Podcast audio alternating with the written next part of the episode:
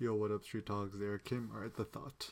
I wanted to share with you some thoughts on black and white photography, how you could also master monochrome. So the first question we got to think about is, you know, why monochrome? And this is a question that's very interesting to me because, you know, I kind of like this quote. I don't know if it's Heraclitus or one of the pre-Socratics or kind of a Zen Buddhist Taoist notion is where you begin is where you shall end up. And, you know, starting off photography, digital photography, I shot with a Canon SD 600. I still remember, I think it's like a 1 megapixel digital point and shoot. And from the get-go, color digital photography was kind of aesthetically ugly to me. And black and white was my initial joy and beauty because it just aesthetically looked nicer, and also black and white was able to help simplify the scene. So with black and white monochrome, I was able to better see compositions, shapes, textures, and so forth, and it just felt more aesthetically beautiful or artistic. And even nowadays, you know, I like to shoot both monochrome and color, but I think what it is the periods where I get bored of monochrome. Shooting color is useful because shooting color reinvokes my interest and passion for monochrome, and I find it to be even more beautiful. And I think for me, so at the end of the day in photography, 90% of my passion is probably monochrome, 10% is in color, and certainly is different for everybody. But my biggest thought about monochrome is the reason why monochrome is more artistic is that it disdains reality. It doesn't look like reality. And I think this is an important concept because too often we try to think about capturing photos which are like photorealistic, but now if we think of us photographers as more artists, visual artists, then perhaps the better goal is to make photos that look as unreal to reality as possible. And so there are certain concepts and principles which are useful to making more powerful monochrome images. So one of them is figure to ground. Figure is your subject, ground is your background, and in other ways, contrast. And so one way to achieve better figure to ground in your photos is using a flash. So this is a photo I shot in downtown LA in 2011. And sometimes people don't like to have their faces photographed, but I said, oh, you know, I love your fingernails. Can I photograph your fingernails instead? Shot this with a Leica M9, used the Leica, I think, SF20 flash or whatever, and I just focused on her hands. So one of the main reasons why figure to ground is important is that if there's not clear separation between the subject matter and the background, visually it's kind of a little bit difficult to see what's going on. So different ways you could test whether your figure to ground is good. So in Photoshop there's something called Gaussian Blur, and if you apply the Gaussian Blur filter, you could kind of get better sense of the shapes and the outline of the image. And so you can see we have a nice relatively clean background, black background, and then you have the white grays of the hands which kind of pop out. Another pro tip to better see the figure to ground in your photos is by inverting it. So here we've inverted the image, and now there's a clean white background and just the black figures. So you can see it kind of looks like a Rorschach ink blot test, and there's still enough separation between the hands and the background. So visually, even if you take a step back or you kind of squint your eyes, you could still see kind of what's going on. And to even further accentuate this, increasing the curves on the image,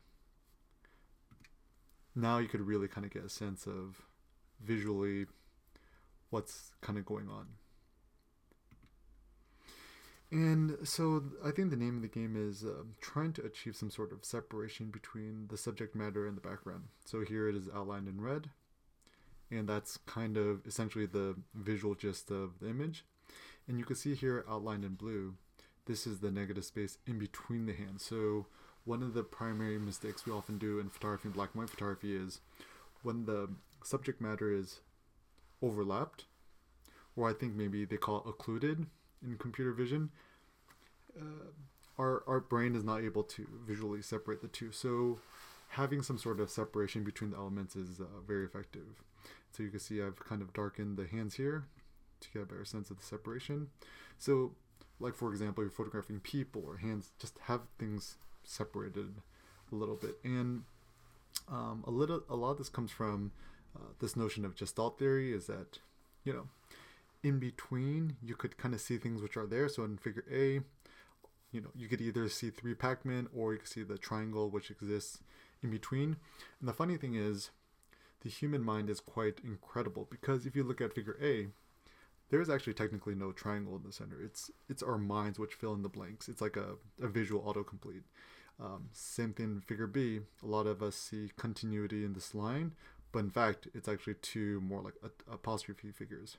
If you look at figure C, it kind of looks like the Super Mario, one of those 3D spike balls, but actually, in fact, there is no spherical 3D ball. Our brain comes up with this, and in D, you might see like a Loch Ness monster and stuff like that. And so essentially I think the reason why black and white is so interesting is that because it hides certain information, it gives us, the viewer, the photographer, or the participant, to fill in the blanks with our own imagination. So anything that could provide more imagination, the better. So also something that's interesting for me in photography in black and white is composition. And I tend to think that composition works better in black and white because it allows us to distill the image to focus on the composition. Now, I love color photography, and certainly you could do this with color photography, but black and white just kind of simplifies it, makes it easier. So this is one photo that I shot of Cindy. And, you know, this notion of the golden section is called the golden triangle, the golden rectangle, the golden mean, stuff like that. Essentially, the general gist is, in nature, there tends to be certain growth patterns and proportions, which there's creates something called fractals, which is like this law of self-similarity. And a simple way to just kind of diagram this is just draw a diagonal from one corner to the other, roughly a perpendicular 45-degree angle, and your eyes tend to just kind of, you know, end up here. And if you think about like the Fibonacci spiral, our eyes kind of go to that spot. So once again, you could take the Fibonacci spiral and kind of overlay it over your images to get a better sense of how the compositions work. And if you look at the different color blocks I've created, 1, 2, 3, 4, 5, 6, 7, 8, 9, 10, it kind of goes through the spiral, and eventually your eyes end up around here. Another quick way you could see this in Lightroom, is you open up the picture in Lightroom, classic, and you press D, develop. You press the little crop button, hotkey is R, and you could press the hotkey O to change the overlay. So here you could see the golden triangle grid pattern over the images, and the hotkey, the one that tips is when you press. You could just, you know, go through it. If you press Shift and O at the same time, it will actually change the orientation of your grid. So you could kind of play around with that in Lightroom. So what makes a great monochrome photo or image? And I think there's obviously a quadrillion different things, but if I could distill it most simply, I think it comes down to emotion, you know, the visual impact, how you feel about the photo is, you know, now we talk a lot about like emotional IQ or whatnot, but typically we humans tend to remember emotions more than, you know, kind of empirical fact-based things. So anything that you could do to maximize the emotion in a photo, the better.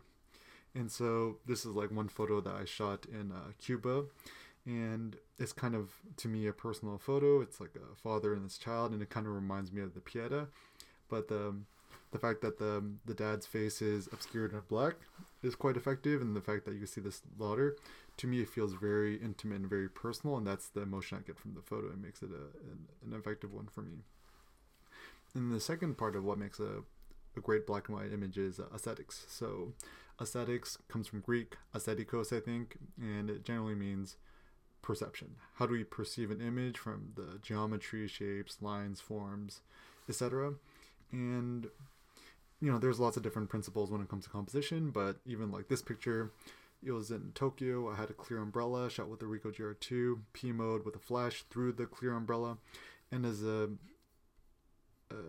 result, it brought up all these nice little white dots, which are just the rain splatter on the umbrella.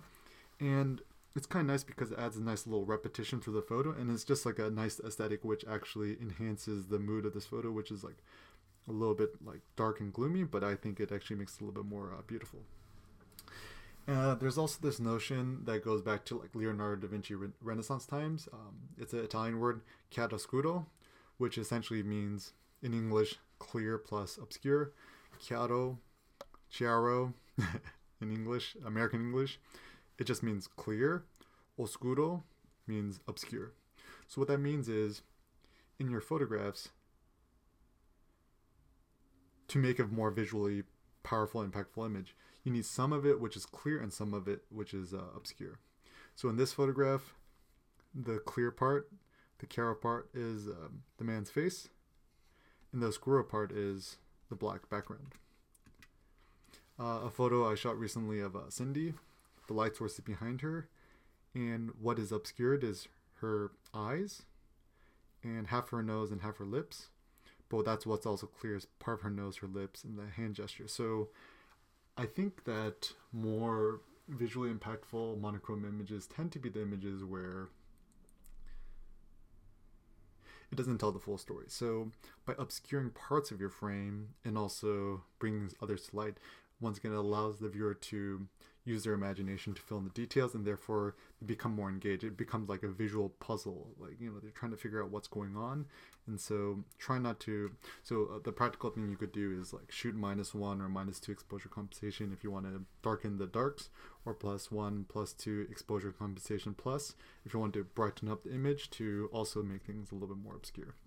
And one tip I have, something you could do is you could invert your photos.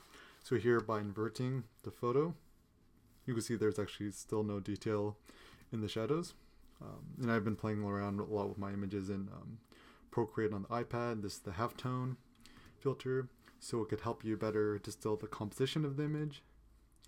Another different type of the halftone filter. So you could still kind of get a general gist of the hand gesture, the face, the nose, the head. Kind of like Picasso Cubism vibes. This is actually a sketch Cindy did of herself in Procreate, which I think is quite beautiful. Something I did in Procreate was I just drew the gist of the image. So this is the photo. I'm like, I imported the photo into Procreate. I'm like, if I could just do a bunch of squiggles in calligraphy, how would it feel? And so for me, this is like the visual distillation of how it feels. Like this is her head, and that's the gesture and the motion of the hand.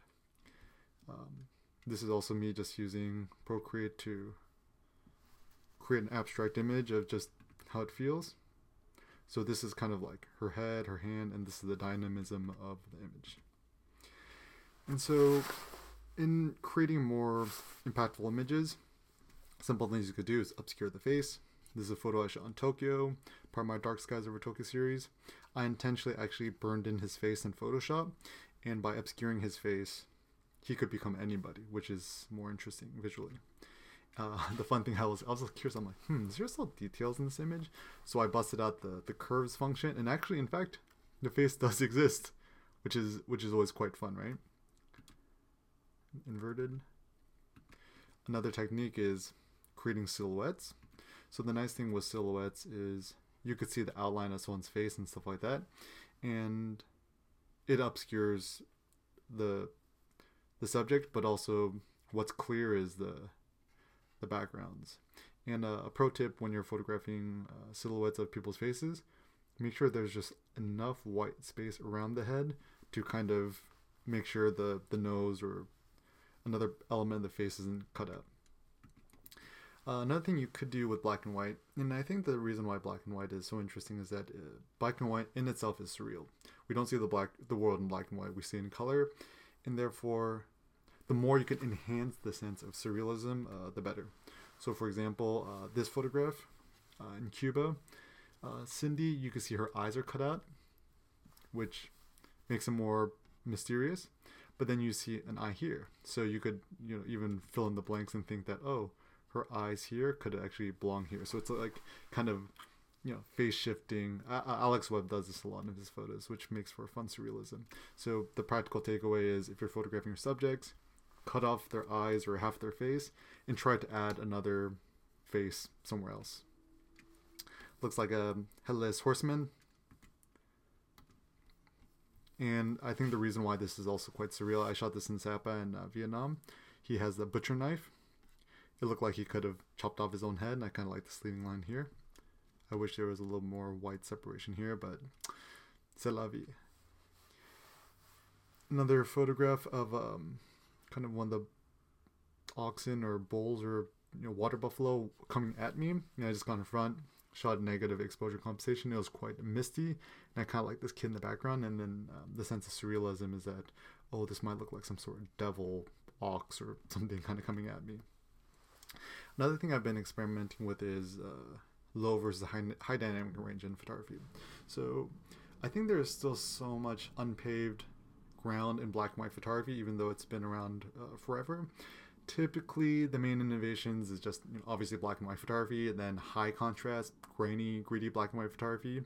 But I don't really see as many people doing like HDR, high dynamic range of black and white photography, where you're kind of bringing out more details between the darker parts and the lighter parts of the frame. And so that's something I've been experimenting with, where on my Ricoh GR3, I'll shoot in the JPEG HDR function, and then I'll import it into my computer, and then I'll later convert into black and white in Lightroom or even the default Apple Photos app, adding the noir filter and so forth. And it's kind of nice because typically the reason I don't like HDR photography by default's color is that it almost looks a little bit too hyper reality, where aesthetically there's just too much detail, looks ugly to me. So black and white kind of softens it out. So for example, this is a photo we shot at the beach, and it's like 32 degrees, like frozen. Initially shot at high contrast black and white, and there just wasn't enough detail, which didn't make it as interesting. So I ended up shooting HDR, went home, converted to black and white, and while it still tends to be a little bit more too much detail for me, I still kind of do like the fact that I can see the details in the sand, details in the water, and the sky. So I think moving forward, I'll try to tone this down a little bit. If you convert it, if you invert it, you could better see the details as well. And a fun thing I've been doing in Procreate, adding gradient maps. So you could even take your images and make into more other forms of interesting visual arts.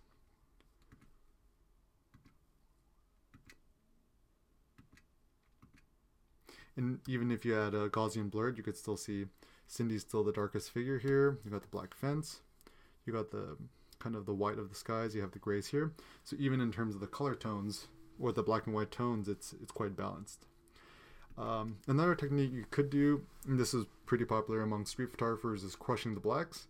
And the basic notion is in Photoshop or in Lightroom or Apple Photos, there's a black slider, is that if you drag it to one extreme, it totally obscures what's in the darker regions of the photos. And I kind of like it too, because once again, it adds more strong visual impact. This shot with the flash. And so increasing contrast is a kind of a aesthetically cool one. This is shot at the Hoan Kiem Lake in Hanoi. And this is actually interesting. I shot this on the Ricoh GR2 program mode during the day with a flash. And the flash was able to just kind of lighten up these flowers. So I also like the silhouette of the man. See his eyelashes and a little bit of the separation here. Shot, you know, of a woman's hands in Paris. Shot this on the Ricoh GR2 with a flash, program mode, macro mode. And actually the original image, there's like a little bit of her bag or sweater here or something. And then in Lightroom, I used the exposure adjustment brush and I just burned it up. And so, I mean, it's funny because a lot of people, oh, but that's cheating. I'm like, yeah, but like my friend Soren says, if you could use it back in the film darkroom, the digital Lightroom, it's probably fine too. But the more and more I'm thinking about photography, I mean, there's no such thing as a sacred photograph. Is we should just be making photos which bring us visual joy and delight. So essentially there are no rules. Another photograph of a woman in Vietnam, 92 years old. And I just love photographing hands and textures. I think often someone's hands could actually tell a better story than their own face. Another pro tip, following the eyes, what that means is when you look at a photograph, your eyes will track the eyes of the subject in the image.